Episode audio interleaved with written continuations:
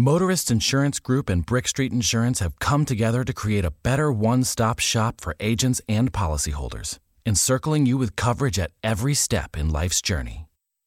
We are now in Encova Insurance. And now, an ad from Dad. All right, save money on car insurance when you bundle home and auto with Progressive.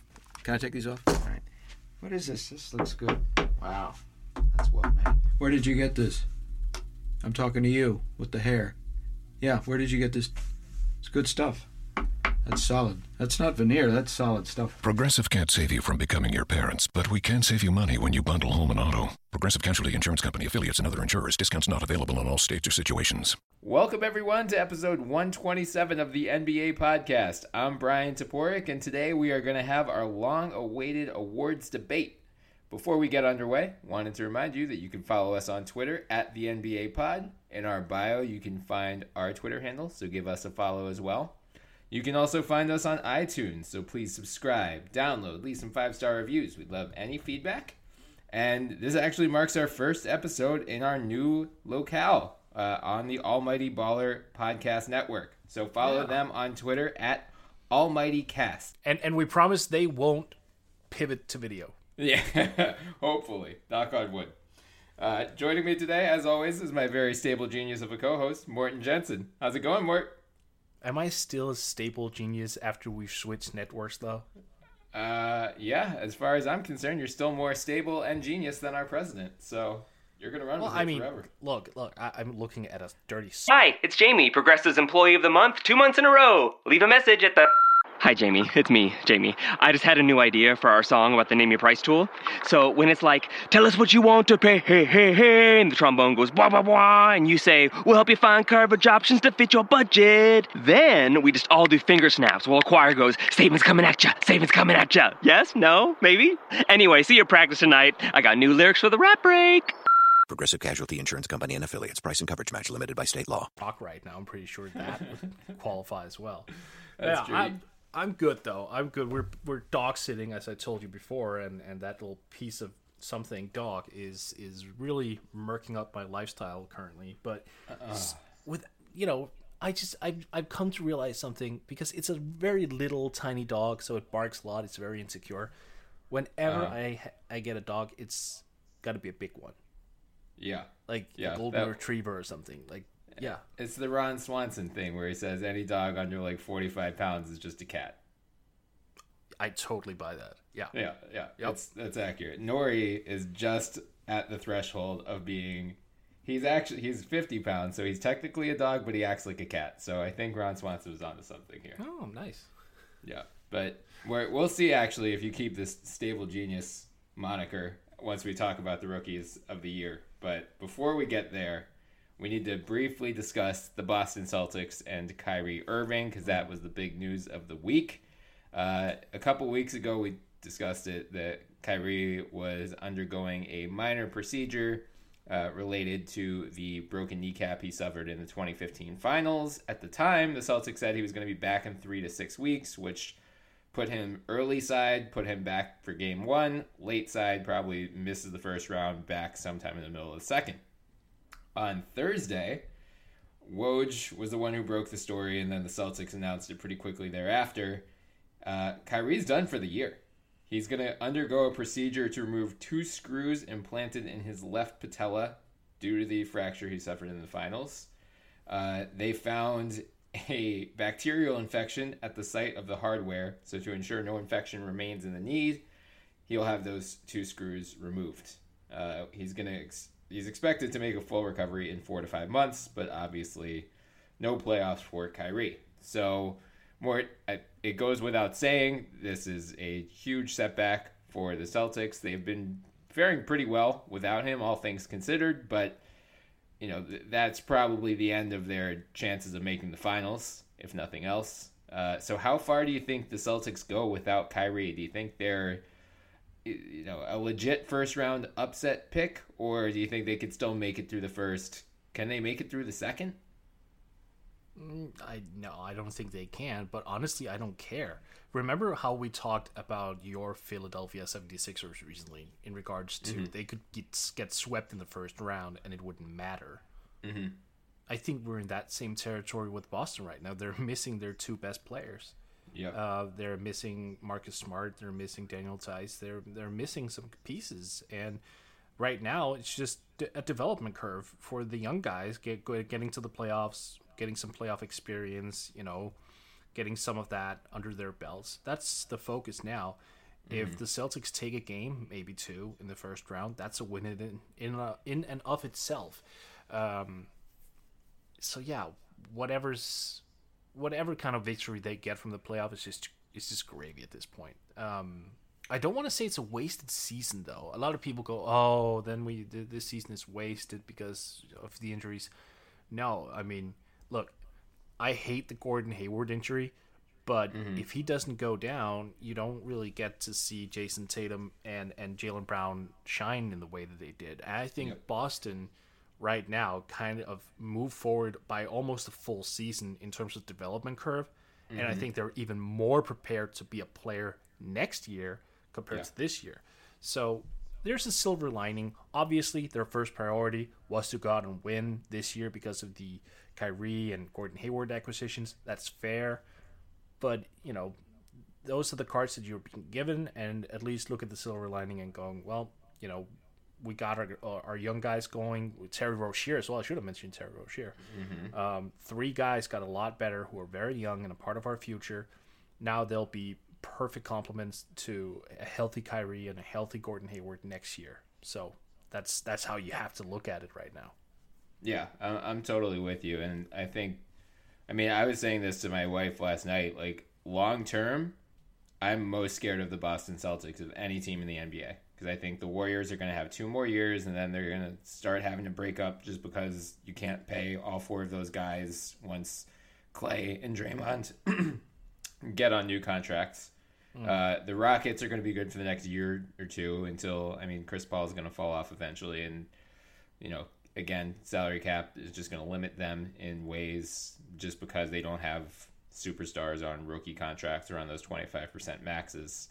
So yeah, like Boston is set up as you said long term magnificently because they have they still have Kyrie, Hayward, Al Horford, all of whom are either in their primes. Horford's probably on the tail end of his. And then you've got those young guys, as you said, Tatum and Brown, both of whom, I mean, Tatum's going to be an all star one day. Rozier, I think the, the one drawback to this whole thing is that Rozier has played so damn well that he has probably priced himself out of Boston once he becomes a free agent. But that's an issue for another day. For now, he's played very well in Kyrie's absence. And I mean, I think how they fare in the playoffs, I'm right with you. It doesn't especially matter because without Hayward and without Kyrie, you just aren't going to win the finals. So, like, you can't be all that discouraged no matter what happens. I think it's just going to come down to matchups for them. Like, I don't think they get past the conference semifinals, but I don't.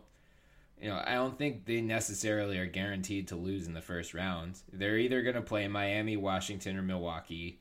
I would probably take Washington over them, but I'd give them I'd, I'd probably favor them over Miami or Milwaukee at this point. I mean, Miami would be a toss up. Milwaukee, like, they should be so much better. We talked about this recently, but they just Yeah. aren't there. So maybe, like, Malcolm Brogdon comes back and that makes a difference. But, uh, I mean, Boston has just, throughout all of the injury issues, continues to still play well you know, there there the loss against Toronto on Wednesday was not their finest effort because they just couldn't get anything going offensively. But you know, they beat Toronto this past Saturday without Kyrie. Like they can they can still beat good teams. They've beaten Portland, uh, Oklahoma City. They beat Minnesota earlier in March. Like it, they're not championship contenders, but they're you know in that second tier below. I'd say now Tor- Toronto and Cleveland are the two favorites to get out of the East, but Boston's right in there still with that next tier, even without these two guys. That's fair. I, I think I'd go Milwaukee just because of the Giannis factor. Yeah. Um, you know what? I, I always say the Giannis factor. I should add Khris Middleton to that because he's just Oh, been yeah. awesome. Like, uh, we Yeah. don't talk about Khris Middleton enough. 20 and a half points a game over five boards, four assists. Like, he's becoming an all around guy. getting to the line a lot more, still hitting the three ball, albeit not as great as last year, but that's that's fine. Like I'm I'm really digging what he's doing right now. So if those two get on the same page, him and Giannis, I mean, then you can to some degree just say, well, screw everyone else, Yeah. and and just let them run the show. I I wouldn't be surprised if Milwaukee stepped it up in the playoffs. I, I Yeah. think they need a fresh slate, and I think the end of the regular season might provide that for them. That they go mm-hmm. into the playoffs going, you know what, everything's history. Let's just redo everything, start over. There's no Jason Kidd. Like Right. it- this is a brand new season for us. Let's go get whatever we can get. No, that's totally fair. Like I, I wouldn't feel good about saying that they're yeah, I mean that, that they're gonna how I wouldn't feel good picking Boston in that series, just especially because of what we saw last year with Milwaukee and Toronto in that mm. first round matchup. Like, Oh yeah, you know, it, it's it's very possible Giannis just turns into baby LeBron and like starts dropping 40 20s and just puts the team on his back. And as you said, like they do have a very good supporting cast with Khris Middleton, Eric Bledsoe, Jabari Parker has he's been up and down, but he's had some really huge games. Brogdon should be back soon. You can get a little bit out of the likes of like Tony Snell and John Henson. So, mm. you know, it's I would say it's probably a toss up, but it wouldn't totally shock me. I mean, it wouldn't shock me if Boston beat any of those three teams, and it wouldn't shock me if any of those te- three teams beat Boston. Like, yeah. No, they're, They're so very- close together.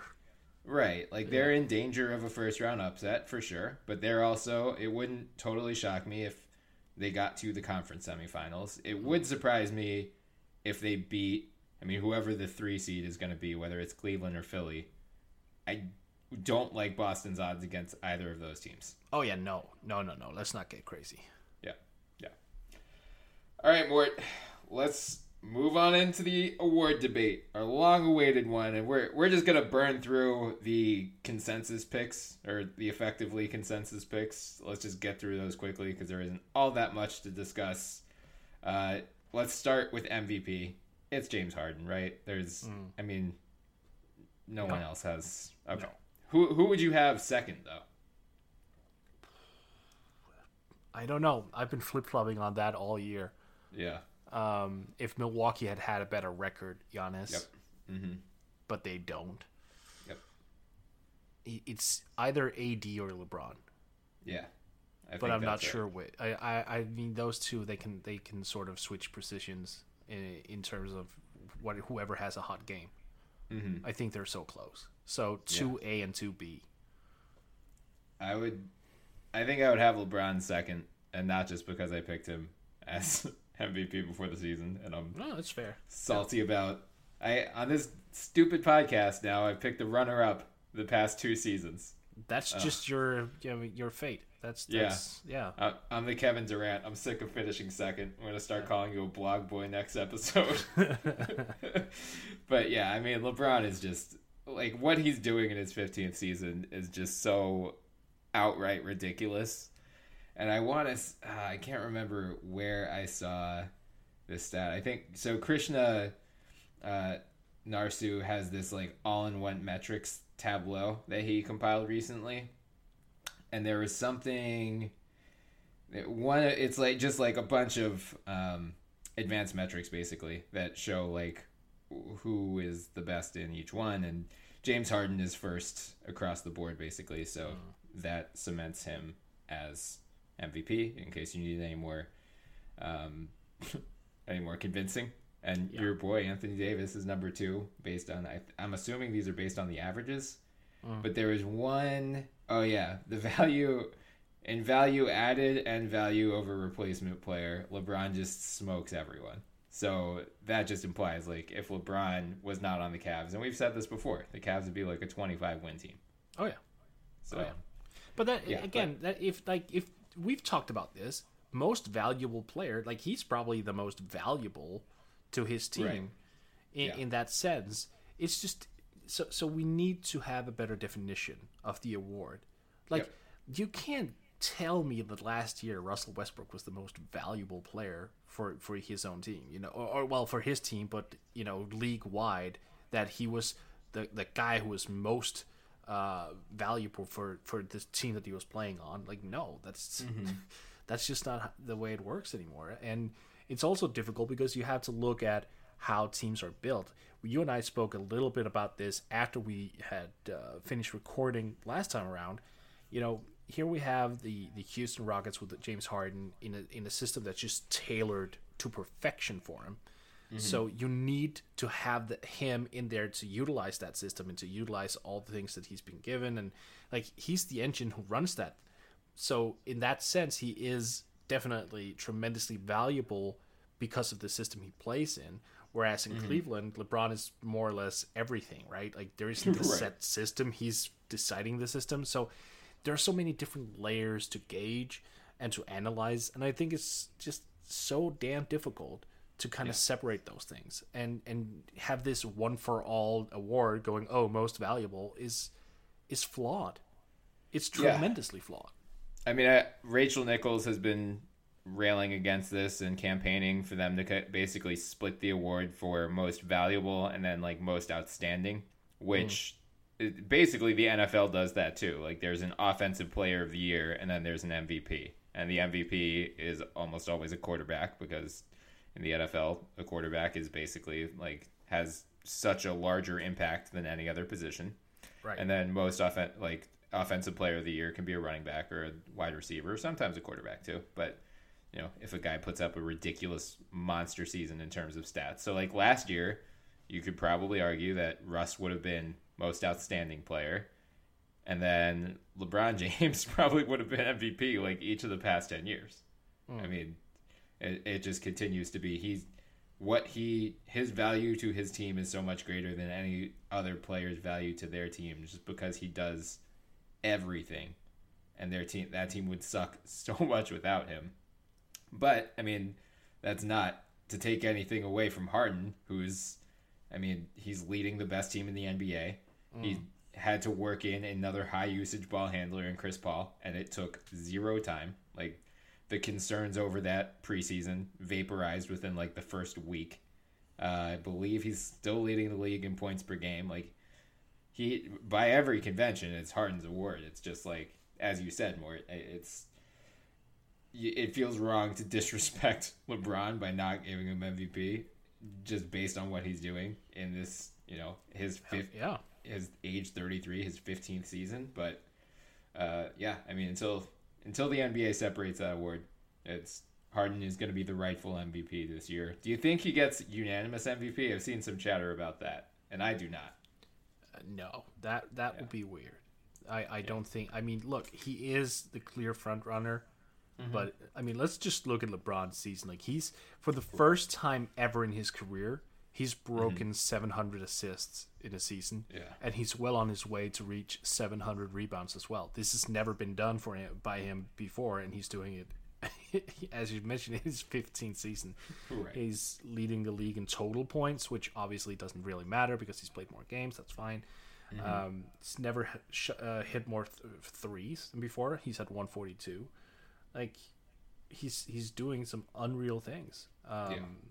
and, and I, I definitely think he's going to get some serious consideration for that Yeah, I, I have a feeling he ends up second, and I think Yeah. he's going to steal some first place awards from Harden. But kudos in advance very well be true to James Harden for the, the well deserved MVP. Even though, oh yeah as, as Team Chaos, I really wanted to see him continue finishing second just to get Daryl Morey more and more angry. But Morey has continued to prop up my boy Sam Hinkie, so it's I guess it's time I can let him get his his happiness in too. Um, all right, let's move to most improved player. Congratulations, Victor Oladipo. You blew Yeah. everyone out of the water. yeah Is that? I mean, is there anyone even close to him? Oh, remember when we talked about it last time? And then after we were done recording, I remembered someone. Mm-hmm. And you were like, oh, yeah, we should have gotten him. We should have mentioned him. Mm-hmm. I don't remember who I mentioned. Right Good. I I mean, I would. I know it violates your rule of don't give it, don't give props to a second year guy because the leap is expected. But right. like Jamal Murray has played very well. Yeah, he's been awesome. Yeah. So I mean, again, not it's Oladipo. It's like Yeah. hundred percent hammered down. Oladipo is probably going to win it unanimously. I would hope. Like, I don't think there's anyone who has. Maybe some like local beat writer is going to be like Fred VanVleet, but no, it's Oladipo. Yeah. Um, but yeah, this, like this bothers Murray's- me, by the way, that I can't remember because obviously I'm going to remember this like, you know, 15 minutes after we're done recording. Right. There is a guy out there who was in the league for, who's been in the league for a while, and then just put something together. I just, yeah, I don't remember. But it- but then again, that's just the response as well to how dominating you know Victor Oladipo has been. Yeah. Like he's so far ahead of the field that you just go, yeah, it's him. Right. Yeah. Yeah. Yeah. Okay, let's move on then. And Mm-hmm. we're going to another. I have to assume this one's going to be close to unanimous as well. Six man of the year, It has to be right. Lou Williams. Yeah. There's no way, right? I mean, look, so I frequently have a problem with the Six Man of the Year award because it always goes to scorers. Yep. Um, I think that's just a weird way of doing it. But when you average almost 23 points a game and over five assists, then that's fair.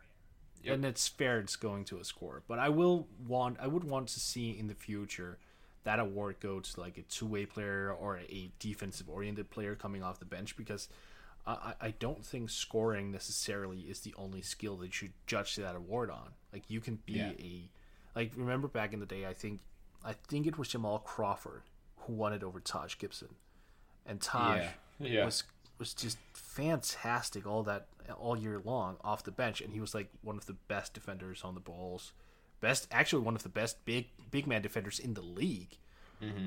and it was like nope, I, I don't even think it was close in the voting. Yeah.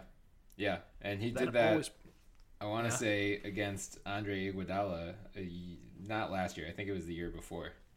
Right, Uh, Iggy was a candidate. Yeah, and then I think it was Jamal Crawford who won that one as well, and it was just like, ugh. yeah, it was. It was 2015, 2016, and then Jamal Crawford got 51 first place votes. Iggy had 33, and that was the year where Iggy like fully embraced the uh, his role as like the six man death lineup superstar kind of thing. Yeah. Um, yeah. That. but yes, Lou Williams very deserving. Um, I mean, Oh, he- I remember who. oh for MIP. Yeah, I remember who we d- didn't mention. Tyreke Evans. Oh, that is a good one. Yeah. Is it that it feels like kind of cheating cuz he he was at this level as a rookie and then just fell off for like 5 years and now I know. got Oh, more than to it. that. I mean, yeah. Yeah. I, he was the rookie of the year, averaging twenty five and five, Right. but then just fell off the face of the earth for like what seven, eight years, yeah. something like yeah. yeah. So, I Yeah. mean, and That shooting good one. forty from free. I mean, that's just weird in every Yeah. aspect. Yeah. Yeah. Uh, before we move on from six man, fun uh, six man stat that I saw the other day. It was from some Bleacher Report writer. I do not remember who, and I apologize in advance. Oh, it was in the Bleacher Report uh, award picks. So I do not, again, I don't remember which writer it was, but kudos to whoever surfaced this. The NBA started awarding Six Man of the Year in 1982 83. So I believe there have been 35 winners heading into this year. Um, Lou Williams will be the second highest scorer among any winner, trailing only Ricky Pierce from the 1989 90 season. He averaged 23.0 points that year. The next closest was Eddie Johnson the year prior, 88 89. He had 21.5. So, yes, as you said, it tends to go to scorers, as we've seen with Jamal Crawford three times. And Yep. Lou Williams won it in Toronto back in 2014 15. J.R. Smith had it. Eric Gordon last year. Lou Williams deserves this award. Like the Clippers are, I mean, they're still faintly in the playoff race in mm-hmm. large part because of him. So, yeah, the end on that one as well. Um, all right, more. Let's go to executive of the year because we were very, very wrong at the beginning of the year when all of us were like Sam Presti, open and shut case. The end. You got Paul George. well- you got, Well, hang on a second. Are we? No, I don't agree with that. I don't agree that, that we were wrong. So let me let me just correct you there, Bryan, before you, Okay. you make me look like an idiot here. So let's ag- agree that it's not a general manager's job to coach the basketball team. Like Uh, well, he, if he stopped at just the Paul George trade, I think he would be in contention for this. But the Carmelo, the the Carmelo thing, like sent him down. he got him for cheap though. I know, but You got to look at the asset management here. Yeah. that's that's the thing. I I, I just I I've seen so many people crab on Presti for this. Uh, like, oh, we thought this was just gonna go so well.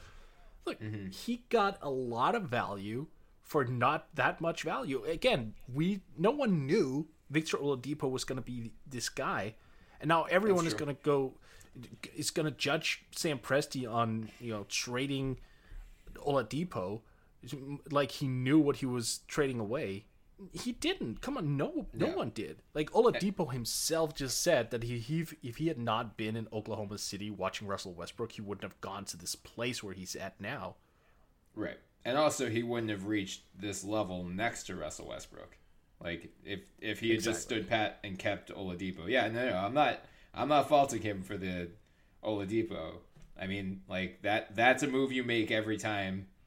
Even I mean, like even if Paul George leaves, like the main motivation was to get Russ to sign that supermax deal, going all in, getting Paul George, getting Carmelo. Did that, so I guess like in that sense, it's a success. Um, and yeah, like Oladipo wasn't going to reach this level in OKC next to a high usage point guard in Russell Westbrook. Like it was just he was probably he might have taken a step forward, but not to the point that he has in Indiana. But Right. I mean, we just all heading into the season, we thought it was like open and shut case Sam Presti. And while you're right, like he's still going to be in contention, but now I think there are a couple guys who have a better case than him. I, I, I agree. I just wanted to point out that this attack on Sam Presti that we're seeing right now in the Yeah. media is is really dumb. I mean, I, I I just I don't want to be one of those voices who go, "Oh yeah, we were wrong." No, I, I think what he did with the assets that he had at his disposal was great, and I think Yeah. we should recognize that. The fact that it didn't work is is definitely worthy of him lowering down some spots, but it's not like we should attack him going, "Oh, that was a dumb trade." No, no. I mean, he got some significant value from very limited uh, assets. So Yeah. good on him. But I agree with you, and I think you're about to name the guy that I would vote for mm-hmm. as well. So one would be Daryl Morey of the uh-huh. Rockets, and the other is Danny Ainge of the Celtics. I think it's one of those two guys, and I honestly don't know who it's going to be.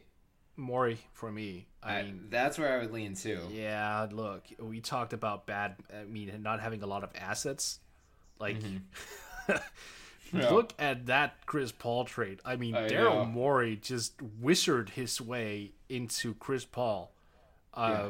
giving up very, very little. Like we we were sitting here talking about, oh, it's a shame that you had to give up Montrezl Harrell. Like that's Montrezl Harrell for right, right. Chris Paul. Like let's not even think about this. Um, was like Ainge Lou is Williams. definitely a right. Oh, Lou yes. Williams. yeah, Lou yeah. Williams, Pat Beverley, Harrell, Sam Dekker, and then a first round pick that's going to be number thirty. Like, yes, you make that deal ten times out of ten for Chris Paul. Right, because you don't need Lou Williams when you have Eric Gordon. Right. It's just a luxury. So you're you're handing away luxury for Chris Paul, who's like an integral part of your team and your culture now. So obviously, not not to downplay Danny Ainge, who's done well, mm-hmm. but I'm still, you know, kind of thinking we the the, the Markelle Fultz thing was a fluke.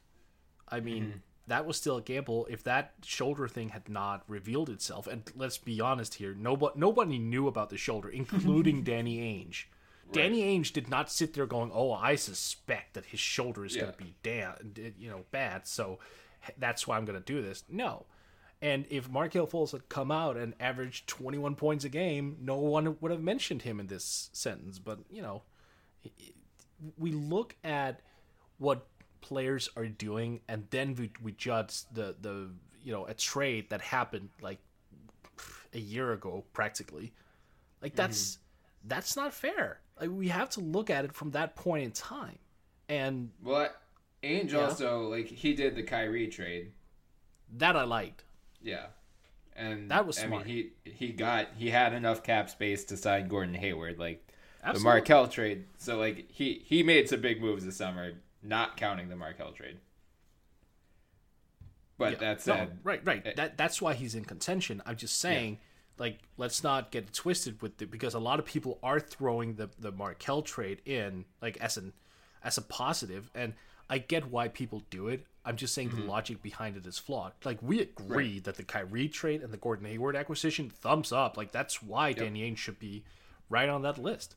Yeah, and uh, like the Markelle trade, you're right. He did not know the shoulder was bust- busted. Sorry, Celtics fans who think that because Markelle came in summer league and looked fine. Like he took jumpers confidently. The shoulder issue happened after summer league. So if if he had a crystal ball and he saw it happening three months down the road, then maybe that's the case. But other than that, he just figured all right, I don't see a huge difference between Jayson Tatum and Markelle Fultz in terms of value.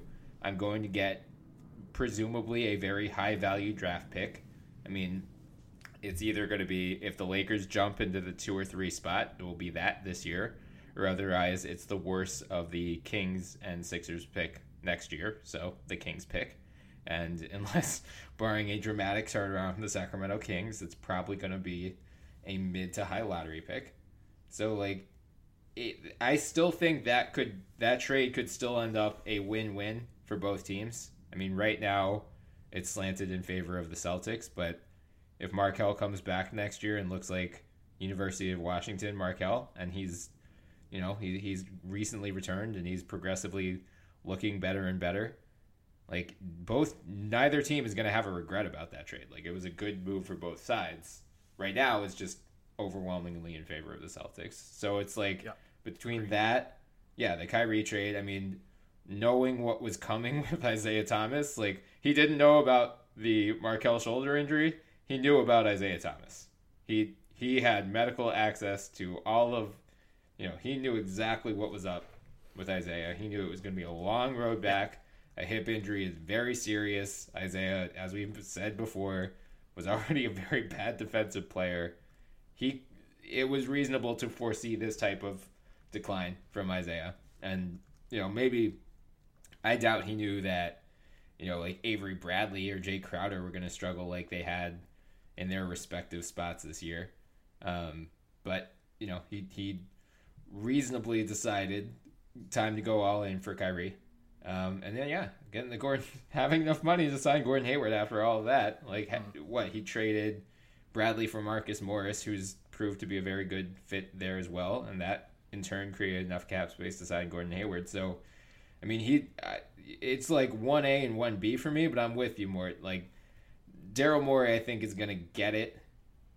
J- And it's going back to what you said, it's somewhat results oriented, right? Like, if Hayward stayed healthy, I bet Danny Ainge gets it. Because I bet the Celtics push for 60 wins as well. But because Oh yeah, yeah. Hayward got hurt because the Rockets have the NBA's best record. You know, not only the CP3 trade, but he also got PJ Tucker, um, got Joe Johnson in the middle of the season. Like he continued to add pieces around that CP3 hardened core, which proved enormous. And that goes back to the Presti's thing too. Like he, you know, we all thought the Pat Patterson deal was a great steal at the time. We couldn't know he wouldn't really do anything this year. Yeah. I think it's like one. I think Presti probably still finishes third. I'm I'm okay with that. I just don't want him to like go down to the middle of the road where people want him to go. And in No, no. you know, in regards to Morey as well, I think there were several follow up moves that got it for me. Like I was on Presti, the Presti wagon all the way through, Mm-hmm.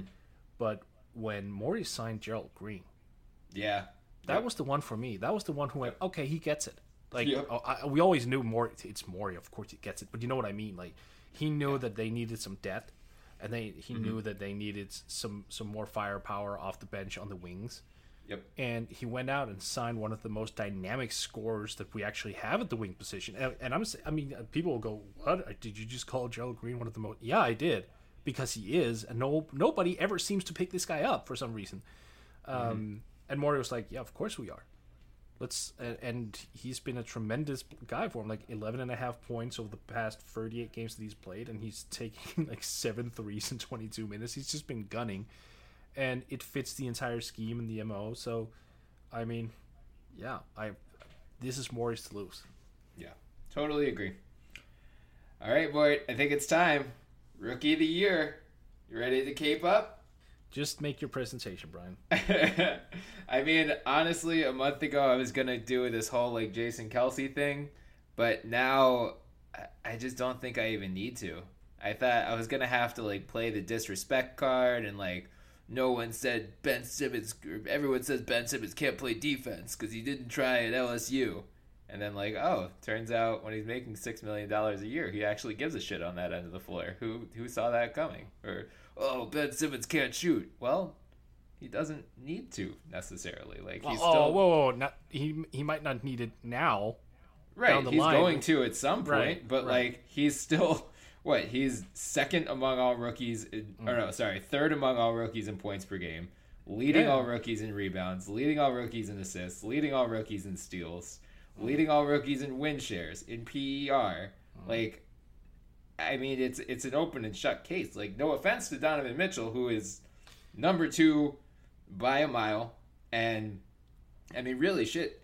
Ben Simmons, Donovan Mitchell, and Jayson Tatum, all three of them have had better seasons than any rookie last year. All three of them would have smashed Malcolm Brogdon last year. Like, this is not, I am not disrespecting what Donovan Mitchell is doing. I just think what Ben Simmons is doing is so unprecedented. I saw this the other day in the this Bleacher Report article too, with the um, the awards article, and it, it was like the only rookies in NBA history to average 15 points, eight rebounds, eight assists: Ben Simmons, Oscar Robertson. Open and shut. Are are your boner down now? Uh, I'm ready for this this one question you have that's going to change my mind. Apparently, Well, that question has been altered oh, okay. into.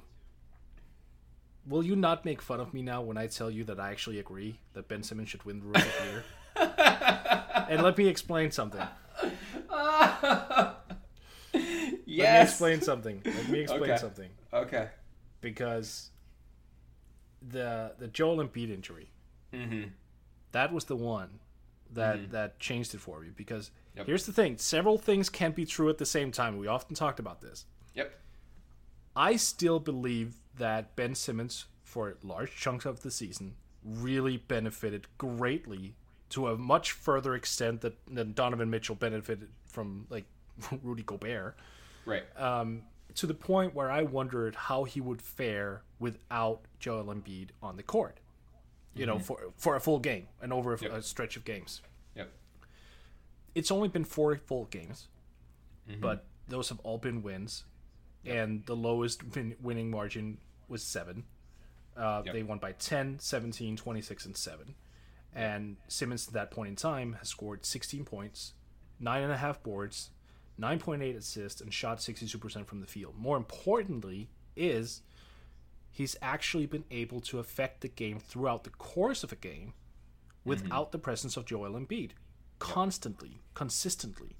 That's what I wanted to see from him. So I already had him high on the list. I did. This was not like some wide thing for me. Like Donovan Mitchell Right, right, was right. like leagues ahead. I never. And people who who at me, uh, you know, on Twitter and go, "Oh, you always." No, I never said that they were miles apart. I always said that I'd flip flop before, and they were close all the way through. So don't give me that. Mm-hmm. So these four games, as insignificant as four a four game sample may be, showed me something. It showed me enough to me altering my vote because now I finally got a question answered regarding him. Mm-hmm. Because you can't, as a rookie, come in in four straight games, all in dominating form and victories, and do what he did without it being important. Mm-hmm. That's why I'm changing my vote. Having said that, I still maintain, and this is again one of those things where you can have multiple truths. Mm-hmm. Donovan Mitchell still does a lot more with a lot less in terms of his role and his importance to a basketball team. I still think that's true to this day. I still believe that he with he without Gobert for 26 games, he carried them. I still believe that he is uh, a guy who should be right up there alongside Ben Simmons, and I wouldn't hate it if they won co Rookie of the Years. I'm still leaning towards more co Rookie of the Year than Ben Simmons winning it single handedly, because I think Donovan Mitchell's importance to a basketball team right now, especially as it's constructed in Utah, is mm-hmm. just that much more essential. Because who else they got? That was actually going to be my question for you. Was look at that use that Utah Jazz roster. Who they got, Bryan? Because Joe Ingles, Joe Ingles Ricky is Rubio? nice. He's huh?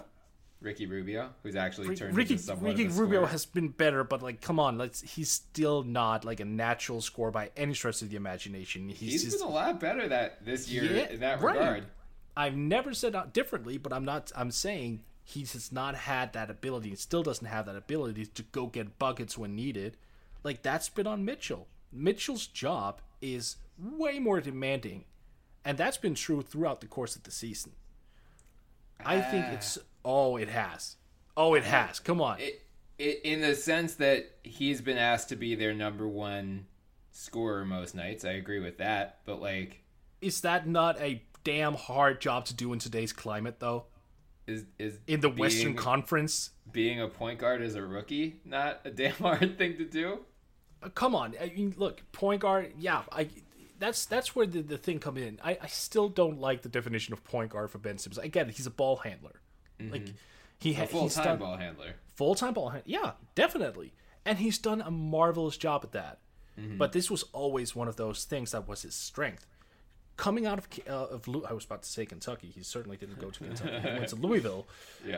Um, so many guys coming out of Kentucky. I, that's just a phrase. Yeah, right. Yeah, coming out of Louisville, did anyone had, did did did Donovan Mitchell himself have this idea that oh I'm about to be thrust into the number one spot?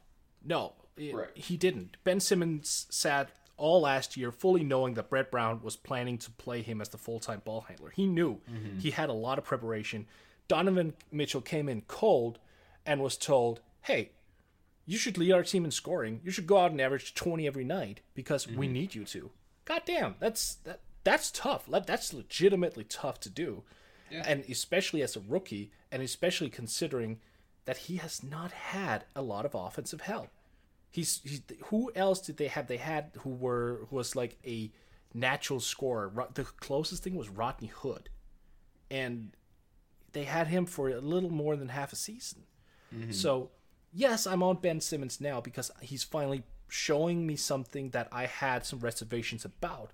And I think that's the difference maker to me. But at the same time, Donovan Mitchell should just not be ignored in any capacity. I know you are not, Right. but right, people right. going on and saying, "Oh, this is so clear. You know, this is this is like they're they're miles apart. It's just a Yeah, different world." yeah. No, no, stop. Then you're underestimating and underrating Donovan Mitchell.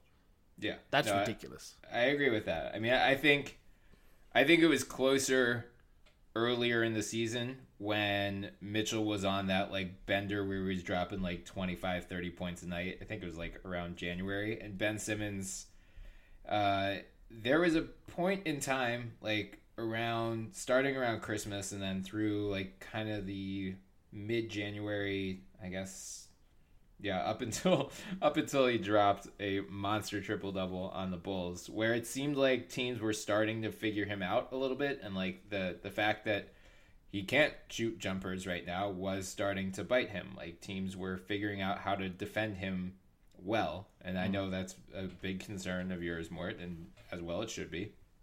But then he kind of figured out counters to that, and then he started.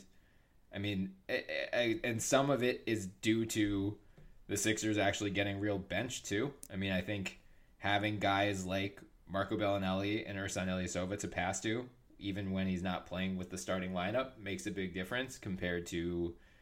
I love TLC, but he's you know he, he's less reliable than a, a veteran like Bellinelli or Ilyasova. So that's probably helping Simmons' stats go up in this last month or so, and you know, Exactly. right. and they've Yeah. they've also played. You know, they've won twelve straight games, but like, look at who they've beaten. You know, Minnesota, Denver are the only two teams in that twelve game stretch even remotely in the playoff conversation. Uh, yeah, everyone else has been already eliminated. So, you know, I, I don't think I'm not saying that this stretch of the season should seal it for him necessarily. Um, I just think when you take into account the fact he's been the full time ball handler, the fact that he's putting up numbers that only Oscar Robertson has matched, the fact that he is so he's really so much better defensively. Like that's been the biggest surprise for me this year about Ben Simmons. Like I figured dude was going to be a walking triple double someday. You know, that just having that type of height and in that role is going to make him a mismatch nightmare forever, regardless of whether he develops a jump shot. But the defensive Mm-hmm. versatility, like Oh, he really can guard. I mean, frankly, he can guard one Five. through five. he can guard all five. I agree. Yeah. So that I think, if nothing else, separated him from Donovan Mitchell, who is a good defender in his own right. But I think because he's had to shoulder such a heavy scoring load, Exactly. you know that like heading into the year, I thought we kind of thought that was his role, like just being a a three and D guy, like a rich man's Avery Bradley, ideally. Yeah, and to your point, like, a rich man's Avery Bradley is still a damn good player. Like, Right, like, yeah, a really good player. Yeah. Like Avery Bradley before this year. Mm-hmm. Yeah. So yeah, before this year. Oh God, it's Yeah. been such a bad year for him. That's it's so unfortunate, really. I shouldn't be laughing, but yeah, I no. know. So Um, yeah, I, yeah. I think it's. I, I don't want to. I'm not disrespecting Donovan Mitchell at all. I wanted to make that. No, you're clear. you're not. I mean, Yeah. look, you you've been fair. Yeah. I mean, you have. It, it's it, that that's not been the case. It's just been this idea that that Simmons has just been these. It's, it's almost like he's been a league better, and I just don't. I just don't agree with that. It's like he. It's like Donovan Mitchell is being painted as Malcolm Brogdon or something. right. Yeah, that's and that's, just absurd. not that's absurd because when you look at the, the, the team that Houston or Houston, wow, I'm really battling it up here today. It, I'm nervous because we're at a new network, Bryan. It's probably that. no, be Utah. Be- be- I mean, he's just not had enough help. I mean, on the Jazz, like look at the big man combo of Gobert and and Derrick Favors. None of those guys are three point threats, so the spacing has been an issue th- throughout the year, which has in turn has partly been Mitchell's job to kind of mm-hmm. offset that. And to his credit, 179 threes in his rookie season so far, which is absurd for a guy coming in having shot 30, 35.6%, I want to say, from the mm-hmm. college three point line that was an area where I was like, okay, I, I expected him to become a better shooter, but I didn't expect the volume. Mm. Yeah. So I have I have been because he finally showed something because I was afraid that he would had to be reliant on others, like you he would need to have certain players uh, in in the game for his skills to be optimized, and in particular Joel Embiid because Joel can do basically everything. He can pick and pop, he can pick and roll, he can post up, he can handle the ball and attack. So he's this magnet that just allows for so many open driving lanes and open shooters and and whatnot. And I felt watching games that Simmons in particular benefited from from, from that to a great extent. I still think that's true, but now he's showing me he can do it without Embiid yeah. and I think that matters. And again, my scale was tipped to Mitchell, but it wasn't like in a, a wild difference. So Right, this just right. tipped it, and Yeah. I would agree. I mean, for Mitchell to to skip it back, he would have to average fifty for the remaining three or four games. Yeah, yeah. I mean, the good thing is that both of these guys, knock on wood, they, as long as they stay healthy, they're both going to be multi-time all, all stars. So mm-hmm. yeah, like the guy, the last time we got into the rookie of the year debate on Twitter, the guy who said Donovan Mitchell, if his three-point percentage falls by two percentage points, he's going to be in the Euro League in five years. Uh, yeah, no. Right. Uh, close, close. Yeah. Can can we also mention just I, I want to talk about two things here. First, this is just I just want to give a shout out to the entire rookie class because Yeah. good lord, It's been so good compared to last year. This Oh is so refreshing. This is really refreshing. Okay, second thing is, and de- look, Boston fans out there, definitely not trying to to start up something, but we need to have a chat. Because I've seen way too many Jayson Tatum is so much better than Donovan Mitchell takes lately that No. relax guys. He's younger. Yeah he's got more potential. Definitely he's mm-hmm. taller. He's got more defensive potential. Absolutely. And he might down the road turn into a better player than mitchell we don't know.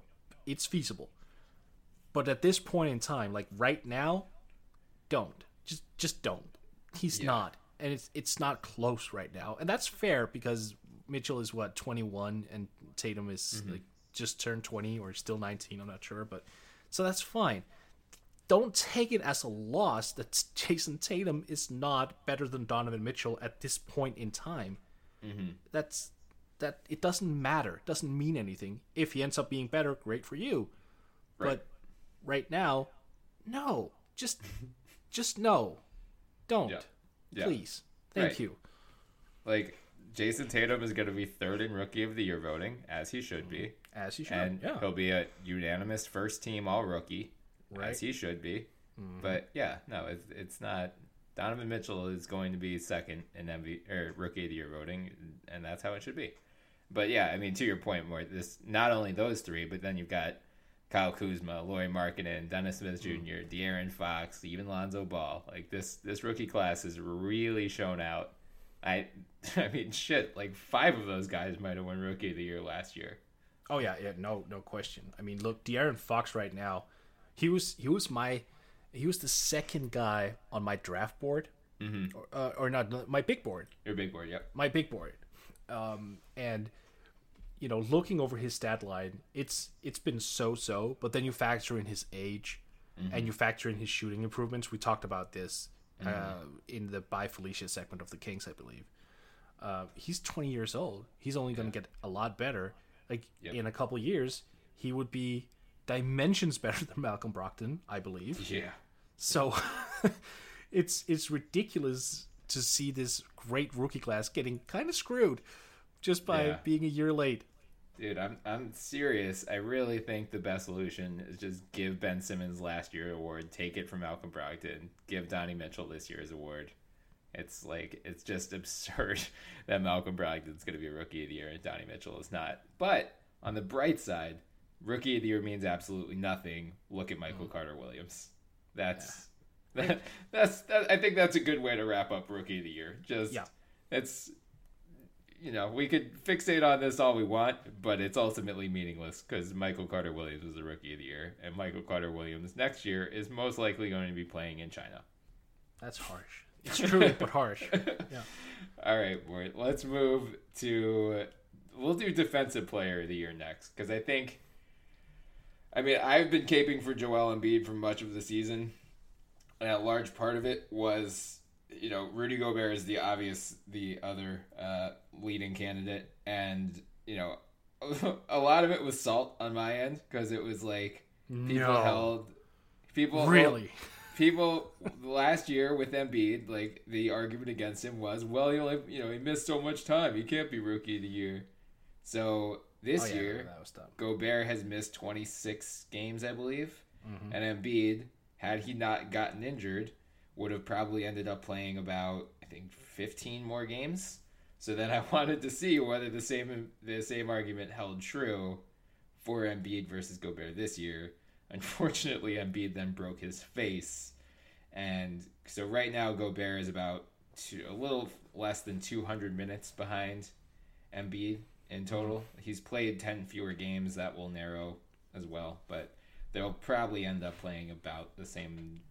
I mean, Embiid will, yeah, the Embiid will have played probably hundred more minutes by the end, but it's going to be close enough where now I think it's it's Gobert and uh, Th- Then Yeah, let's I- make it a little bit simpler, though. Let's say both guys played all 82 or 70 or whatever, the same amount of games, the same amount of minutes. Who do you think Yeah. is the most influential defender of the two? And It's who's still- the better defender downright? it's still probably Gobert. Yeah, right? Yeah, just because he doesn't. I mean, Embiid has to shoulder such a load offensively. It's the same thing with Donovan Mitchell. Like if Donovan Mm-hmm. Mitchell didn't have to shoulder so much of a load offensively, Yep. he could focus more defensively.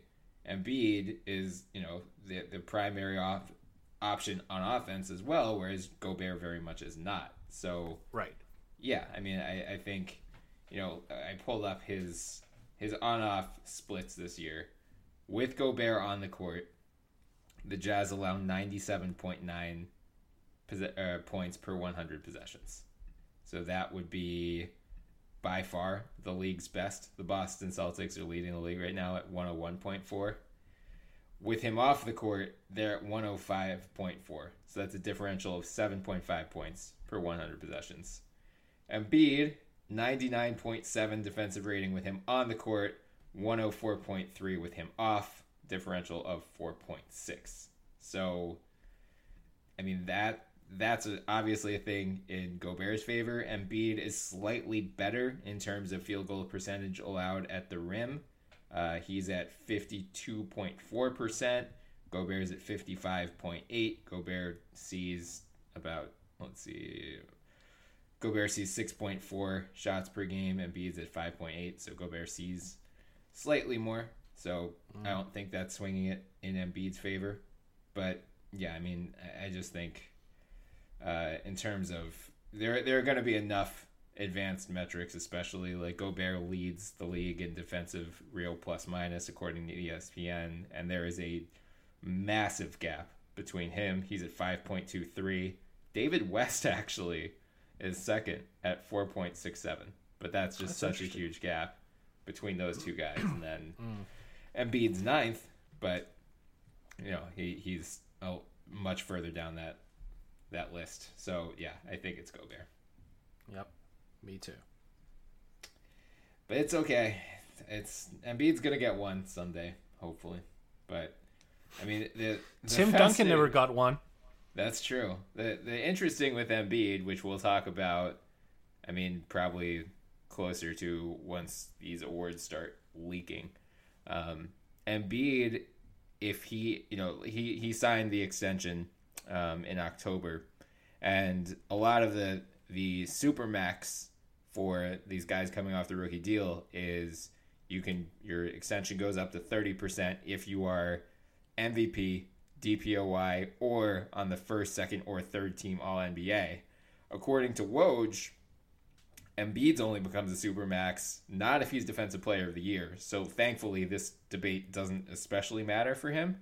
It's only if he's MVP, which he is not going to be, hmm. or if he's first team All NBA, which I don't think he's going to be, but it depends on like I think ultimately voters will fudge their ballots because Anthony Davis is listed as a forward and a center. And I think to get LeBron and KD or LeBron and Giannis on that first team, they will slide AD over to center. But that's the thing that Sixers fans need to be keeping a close eye on because that's a five million dollar difference. If he's if Embiid is first team All NBA, he's going to be making 30 mil next year instead of 25 and that makes the lebron or whoever search uh, significantly more challenging it'll be much harder to get up to that 35 million in cap space that they'll need to get lebron so that's what i'm keeping an eye on i mean i hope Embiid's proud he's do you think he finishes second I I would think so. Yeah, maybe Paul George gets in on the action. yeah I've, like i've seen al horford getting a lot of buzz Oh yeah. But is it possible to win DPOY if you're afraid of the basketball? Fair question. I think probably because the Celtics have the best, the NBA's best defensive rating. That would be mm. why. But Utah and Philly heading into Friday are tied at 102.0, so they're only 0.6 behind Boston. So, yeah, I mean, I think it's going to be. I, I have a feeling it's going to be Gobert, Embiid, Horford, then maybe Paul George fourth. But without Ro, I mean, Roberson would have been up there if he had Yeah, stayed would've. healthy. Yeah. Yeah. All right, more. Let's wrap things up then with Coach of the Year. This is going to be a really interesting one, I think, because I, I think there are two clear front runners, but then a bunch of guys who we could talk about them who aren't probably going to be in that like first or second place, but who still deserve credit for what they've done. So I'm guessing it comes down to Dwane Casey of the Raptors or Brad Stevens of the Celtics. Probably. Who would you pick out of those two guys?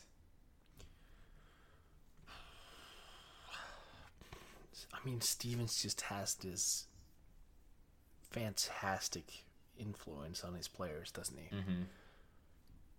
I mean, he's a player whisperer, Yeah. and and he's a great communicator. He's a great, you know, developer in talent.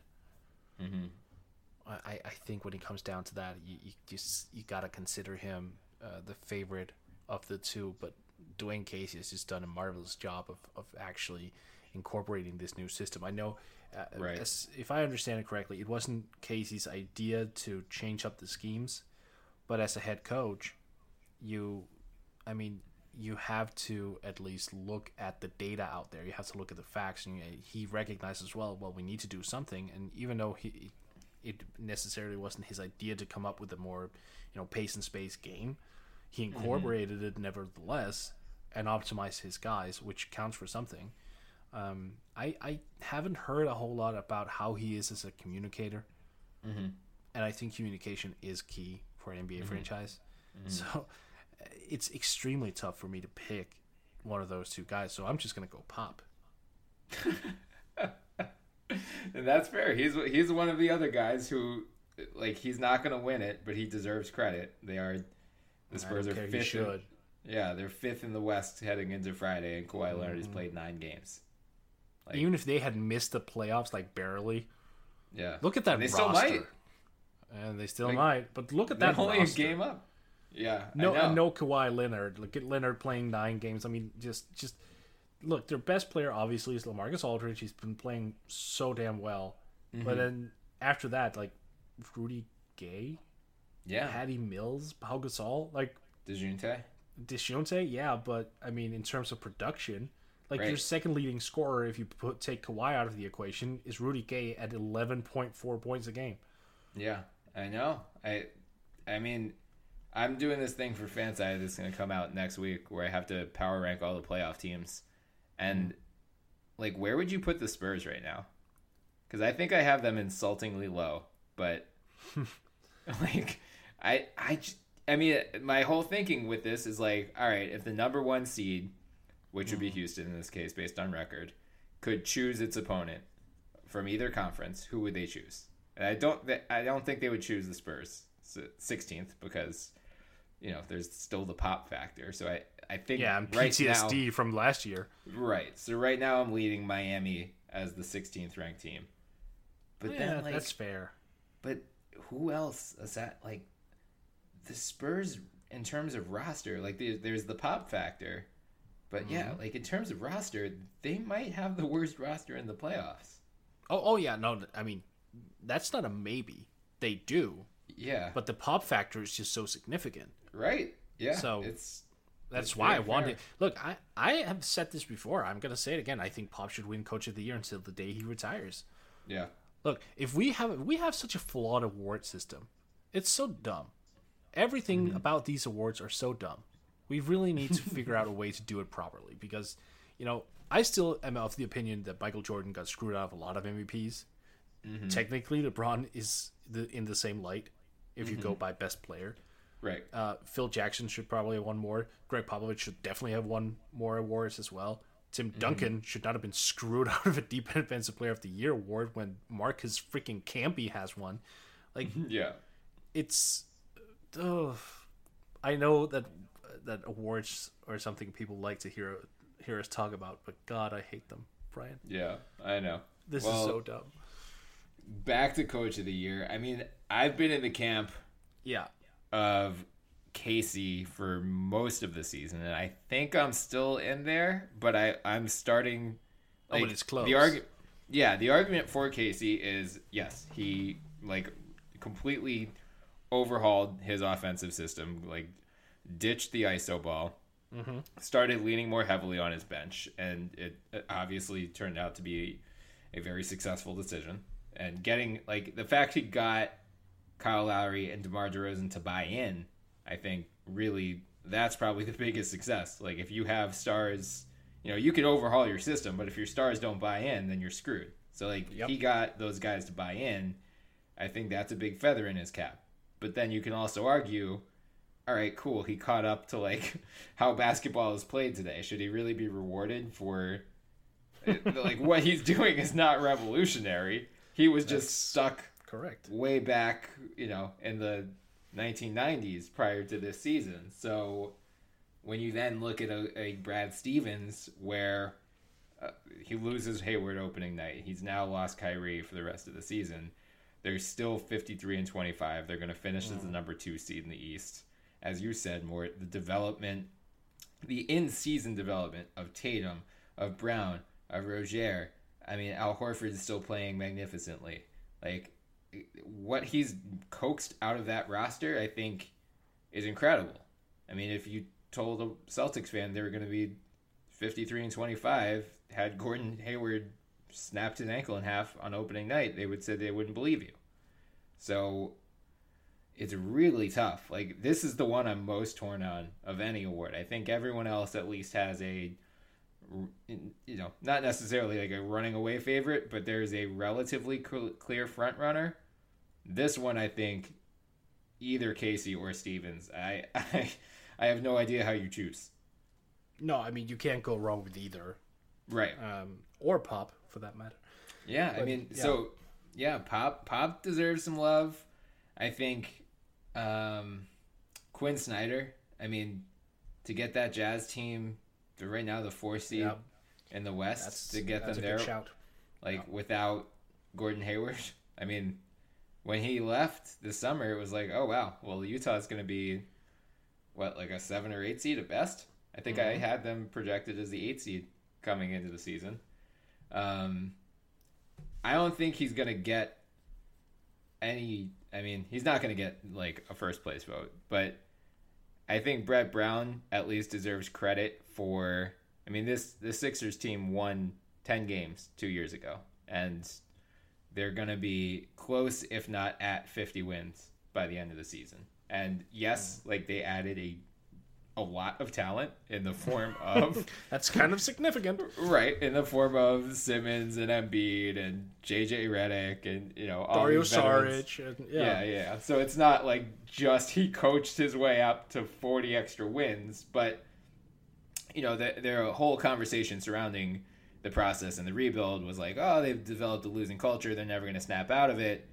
He got those guys to buy in and stay positive, and like we're seeing the mm. fruition of that this year and the fruits of his labor this year. We're seeing that, yeah, like they won 10 games two years ago, but they didn't develop a losing culture, and or the guys who did got shipped out of town.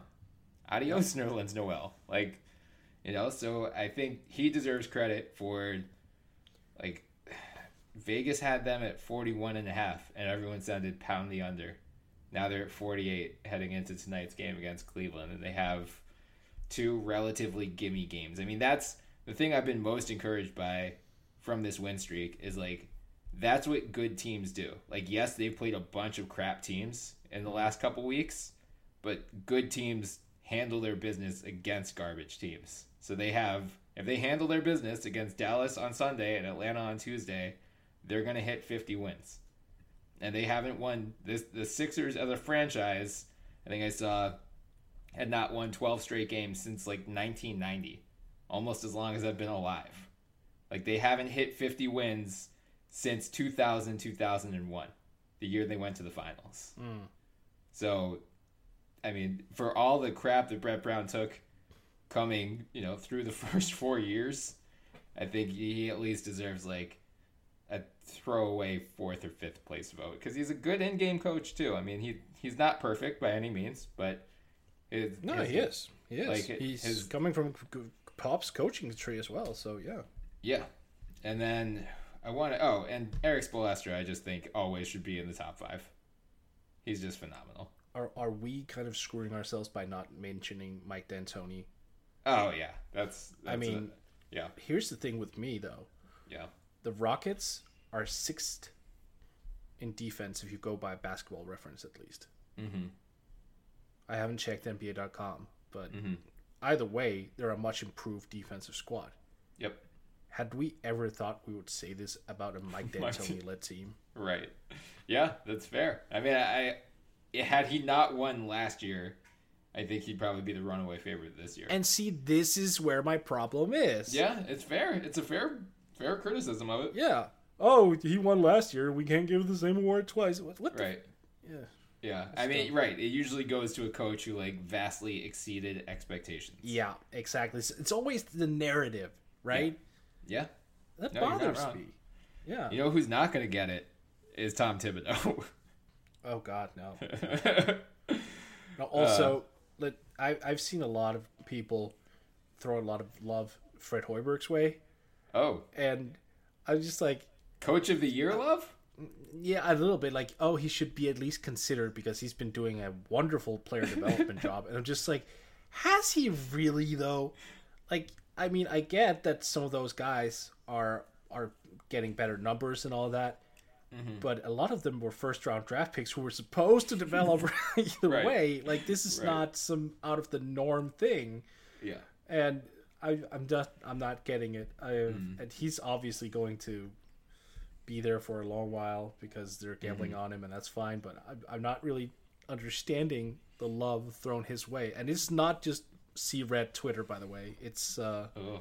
it's even non Bulls fans, which is kind of surprising to me. Um, Oh, I'm, I'm not sure what it is, but I I don't think he's been good. I really don't. I, I think his you know ATO plays have just been really really bad, Mm-hmm. um, and it seems like he's just trying to mimic everyone else. He talks about pace and space, and the Bulls jack up a bunch of threes, and that's about it. Mm-hmm. Like, like okay, so you're a carbon copy of somebody else. Like, Right. good on you, I guess. Like that's yeah. He's just he seems No. so bland, right? Like if you're going into Yeah. the most you know, the, the the most famous ice cream store in all of the world, the most luxurious ice cream store, and you just go straight vanilla. That's Fred Hoiberg. Yeah. Uh, you know, two other guys who I think we should give quick shout outs to before we wrap things up. Coach of the year race. Uh, Nate McMillan, just for taking this Indiana team, who none of us saw as Yeah. a playoff team coming into the year. I mean, I, Mm-hmm. it still feels like, I mean, there's 79 games into the season, and it still feels like smoke and mirrors to me, but it's working. They just beat the ever living hell out of the Warriors last night. Mm-hmm. So shout out to him, and then also to uh, Terry Stotts and I was, I was hoping your that was the, your your Yep. guy number two. Yep. Yep, yep. Again, another team that I was just way too low on coming into the year. Um, yeah, I mean, uh, I think they're the they one of only three teams. This is the final Friday of the regular season, and only three teams in the Western Conference have clinched a playoff berth: Houston, Golden State, and Portland. Oh, it's so weird. It's, it's so weird. wild. But yeah, shout out to Terry Stotts as well. So And imagine if Neil Ol- Olshey had actually given Stotts, not Evan Turner. I know, right? Yeah, Yeah. I mean, Oh no, I, I, I, I, it's not like, yeah, I know it seems like we're keeping, we keep harping on it. That's not the point. Like, imagine, Right. look at what he, what he's doing with like an albatross on the roster who isn't really that productive and doesn't really fit into the scheme. Like, Mm-hmm. imagine what he would have done if they had signed a guy that would have fit the system, yeah. even if he'd been overpaid, but just been able to shoot consistently and defend. Yeah. That that would it would the Portland Trailblazers we would we would have talked uh, about them in a whole different you know vein. Right, as like a legitimate threat to the Warriors or the, Absolutely. the Rockets, which I do Yeah. not feel like they are right now. No. Um, all right, Mort, do you have a crush to bring us home in the regular season? Oh, a crush, you say? Because I have one that actually segs into the Coach of the Year debate. Or Well, uh, go, go for it because I I think I might have one, but I just need to look up and see if I'm mistaken. But yeah, Okay, go for it. deal. I'm gonna I'm going with an anti crush this week. Okay. and that is Stan Van Gundy, who deserves to be roasted to ever living hell for his hot takes about the Sixers over the last couple of years. In 2014, mm. he described what they were doing as embarrassing and said, I don't care. Adam Silver could say there's no tanking or what's going on. If you're putting that roster on the floor, you're doing everything you can possibly to do to try to lose. On a related note, the Sixers officially eliminated the Detroit Pistons from playoff contention on Wednesday by sweeping them in the season series. The Pistons have not won a playoff game, I believe, since what year was it? Uh, oh yeah, 2007 2008. They haven't won a single playoff game in 10 years. Oh, the pettiness is real. They just traded a first round pick, Tobias Harris, and other pieces for Blake Griffin, who is going to be paid $140 million roughly over the next four seasons. They are in cap hell. They have no way of drastically improving their roster outside of major trades. And their coach slash GM, uh, yeah, that doesn't work so well. So shout out Stan Van Gundy. The Sixers are about to have 50 wins. The Pistons are stuck. They, they might redefine the treadmill of mediocrity right now. But let's let's talk about who's the embarrassment. So, um, yeah, I've just discovered that Philly fans collectively are pretty much like Tommy DeVito from Goodfellas. yeah. yeah, we do Yeah. not forget. No, you do not forget, would- and you you become uh, you know downright assholes to those who who say otherwise to you. And Oh, it's yeah. fine. Yeah. It's okay. I I can I can sort of dig it, but uh, man, yeah, you guys are scary. Just remind me never to say anything ill about any any part of the Sixers organization because I'm gonna wake up and find some dead animal outside my door or something. I mean, fair criticism we're open to, but dumbass takes about the process and how it's embarrassing and a, a Oh, disgrace yeah, no, to I- the league. I agreed with dumb, definitely. was yeah. that- they just all got saved into a big spreadsheet and we're ready that's to fire see away. that's the thing that that's the thing that that worries me like you are organized much like mobsters are yeah, yeah. Um my crush is for the best player on the Knicks Kristaps Porzingis, who's been out for three months. well he does technically because he's out Yeah. Oh, Trey Burke. Mm-hmm. That's fair. That's a good crush. 23.3 points 9.3 assists over the last four Yeah. uh, 52.6% from the field hasn't missed a three throw just under 35% from from downtown and he's doing it with just one one and a half turnovers it's uh, his 42 and 12 game came out of the blue but that was pretty awesome Yeah. uh, good on Trey Burke for kind of rediscovering himself, and Yeah. good on New York for finally recognizing that oh, we we actually need players who can score the basketball. That's that type of thing is important. It does tend to help. But yeah, That, that was a good shout out. I'm glad we got a Trey Burke mention in before we ignore the Knicks for the next month because, yes, he has played very surprisingly well. And I'm excited to see mm. what's next for him. So so who do you think the Knicks are going to take in the draft? They're right now they're picking eighth. Are they going Euro again with with someone who's going to be low volume? I think Ntilikina's going to be good, but it's going to take a few years, mind you. But Right. like they're not going to get anyone productive, right? Because they it seems like whenever they draft, they're going like the long term potential route, and they and and the guys they they're just not developed enough, so they kind of get stuck. They're probably going to take Mikal Bridges and piss me off. That's that's going to be my guess.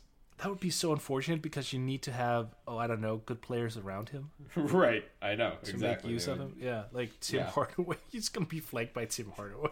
Right. Yeah. and Courtney Lee. Yeah. oh no. Yeah. Or they could take Wendell Carter and add to their center logjam. Oh, I would hate that because Wendell Carter is so good. I just I don't I want him to end up there. but you know, I like that. Our big you know who like they're gonna pick though. You know it. Trae Young. Trae Young. Yeah. Yeah. oh, if he's on the board, zero Oh, yeah. question. Oh yeah. Zero they, question. They are so afraid of doing like another, you know, Stephen Curry mishap. Like they could have traded Yeah. up for Curry back then. I think. Right. They Or- really wanted to. Yeah. Yeah. Yeah. Exactly. So Yeah. if Trae Young is there, like available, maybe one Yeah. pick before, they're gonna. Oh they would God. straight the farm. Yeah. yeah. For sure. All right, boy, that's a good place to wrap up. So thank you all to listening. Be sure to follow us on Twitter at the NBA Pod. You can find our Twitter Twitter handles in our bio, so give us a follow as well. You can also find us on iTunes, so please subscribe, download, leave some five star reviews. We'd love any feedback. And now we're being hosted on the Almighty Baller Podcast Network, so follow them at Almighty Casts on Twitter. Until next time, I'm Bryan Toporek, and I was joined, as always, by Morten Jensen. Have a good one, Mort. you too, Bryan. Hi, it's Jamie, Progressive number one, number two employee. Leave a message at the. Hey, Jamie, it's me, Jamie. This is your daily pep talk. I know it's been rough going ever since people found out about your a cappella group, Mad Harmony, but you will bounce back. I mean, you're the guy always helping people find coverage options with the Name Your Price tool. It should be you giving me the pep talk. Now get out there, hit that high note, and take Mad Harmony all the way to nationals this year! Sorry, it's pitchy. Progressive Casualty Insurance Company and affiliates. Price and coverage match limited by state law. Hi, it's Jamie, Progressive's Employee of the Month, two months in a row. Leave a message at the. Hi, Jamie. It's me, Jamie. I just had a new idea for our song about the Name Your Price tool. So when it's like, tell us what you want to pay, hey, hey, hey, and the trombone goes, blah, blah, blah, and you say, we'll help you find coverage options to fit your budget. Then we just all do finger snaps while a choir goes, statements coming at ya, statements coming at ya. Yes? No? Maybe? Anyway, see you practice tonight. I got new lyrics for the rap break. Progressive Casualty Insurance Company and affiliates. Price and coverage match limited by state law.